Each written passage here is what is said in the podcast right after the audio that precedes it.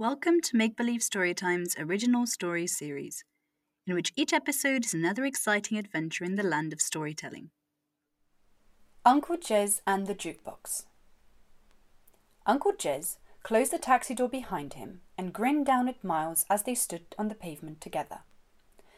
Mum and Dad will be loading at the old house for a while, so we have the whole morning to explore. Myles hugged his toy dog Scout into a tight squeeze, squashing him into his neck. He was feeling nervous about the move. He was trying hard to be brave, but he was frightened he would miss the old house. Uncle Jez held out his hand, and together they walked up the overgrown path to the open front porch. The wooden frame was painted white and decorated with hundreds of tropical flowers and little shamrocks. They had been carved into the wood and painted brilliant shades of red and green. I can't believe I didn't notice these carvings before, Uncle Jez said. He ran his fingers over them in astonishment. These are the national symbols of a Caribbean island called Montserrat. My grandparents grew up there. He looked down at Myles with wide eyes. Perhaps this house has been waiting for us, he said excitedly and took the key from his pocket. The house was dreadfully dim inside. It had stood empty for a long time and the air tasted of dust. Myles hugged Scout even tighter and tried again to be brave. Uncle Jez set about opening curtains and windows, and the sun was soon streaming into the room. Shall we go from the bottom up or from the top down? he asked. Mm, bottom up, Myles said, pointing timidly upwards. To the basement, Uncle Jez pointed dramatically and marched off to an archway in the corner of the living room.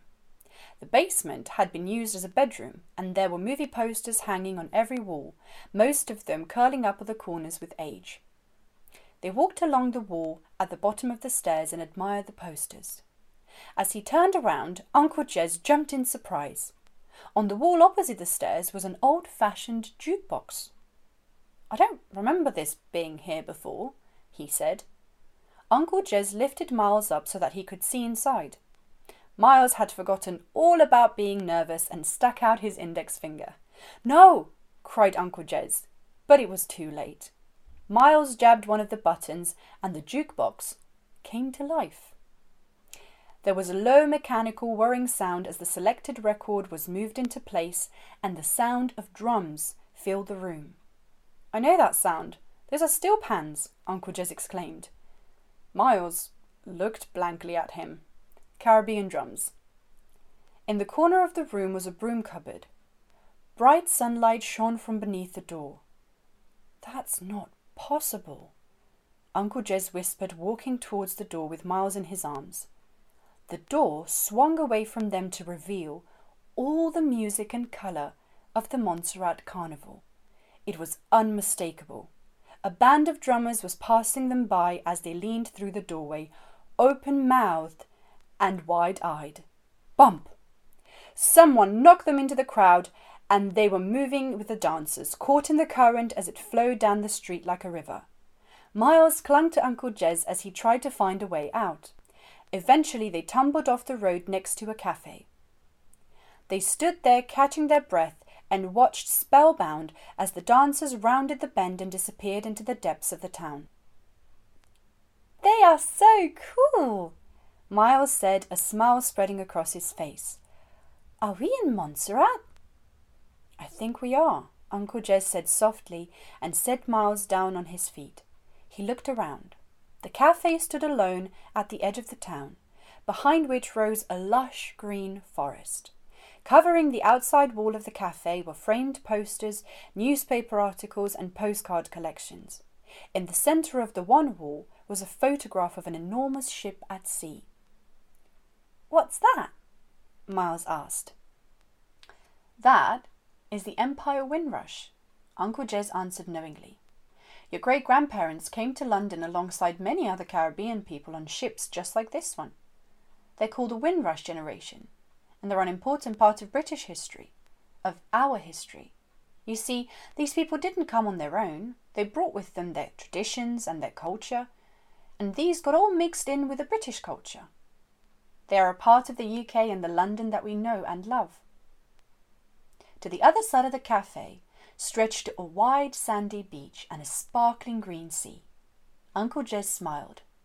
Come on, there's something I want to show you. They left the road and walked down onto the sand. It's black, Myles exclaimed as he stepped onto the beach.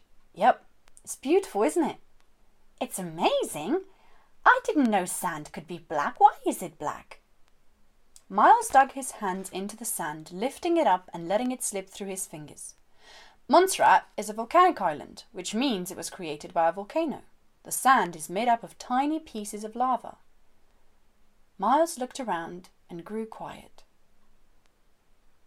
It's so different here, he whispered. The sand, and the music, and the forests, and the buildings. They must have been very brave to leave their home and go to a different country. Uncle Jez thought about this. You could say they were very brave, but it wasn't just bravery. It was an adventure. Different isn't bad, it's just different. Myles nodded, but didn't say anything. The sound of the steel pans broke into the quiet as the carnival spilled over the hill and began snaking its way back down the main road. The dancers' silhouettes were like spilled ink against the yellow sunlight. Myles gasped as five of the dancers rose high into the sky above the crowd.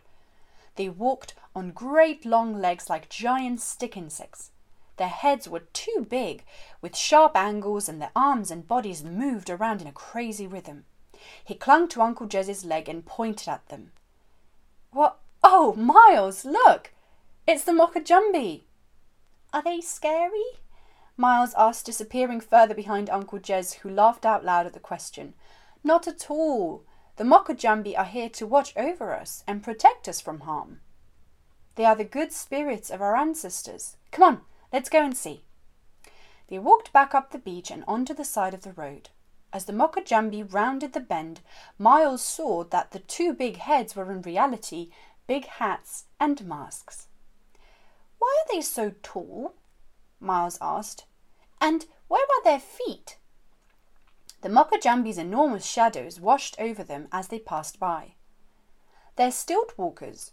It takes them years to learn to walk on stilts as tall as these.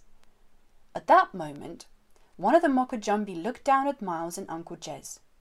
He danced his way over to them and leant down as far as his stilts would allow, still dancing.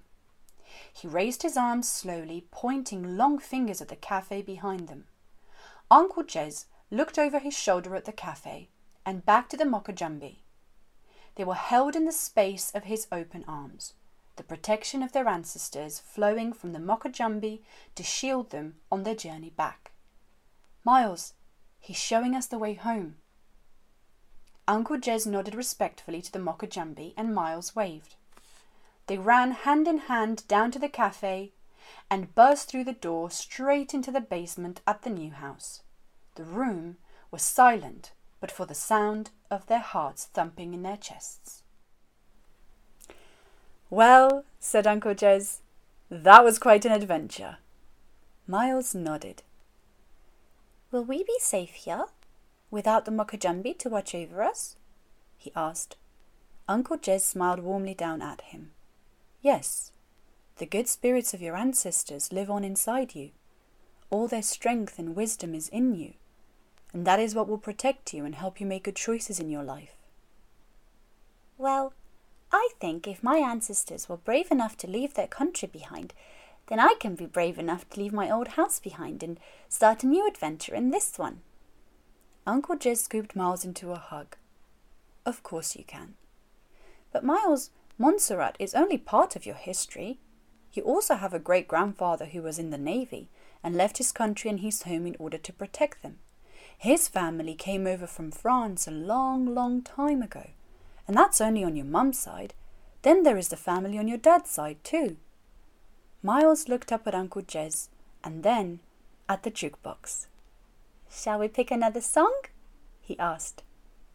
The end. I hope you've enjoyed today's story. And remember to follow Make Believe Storytime on Facebook, Instagram, and YouTube for activity suggestions, free colouring pages, and of course, storytelling videos.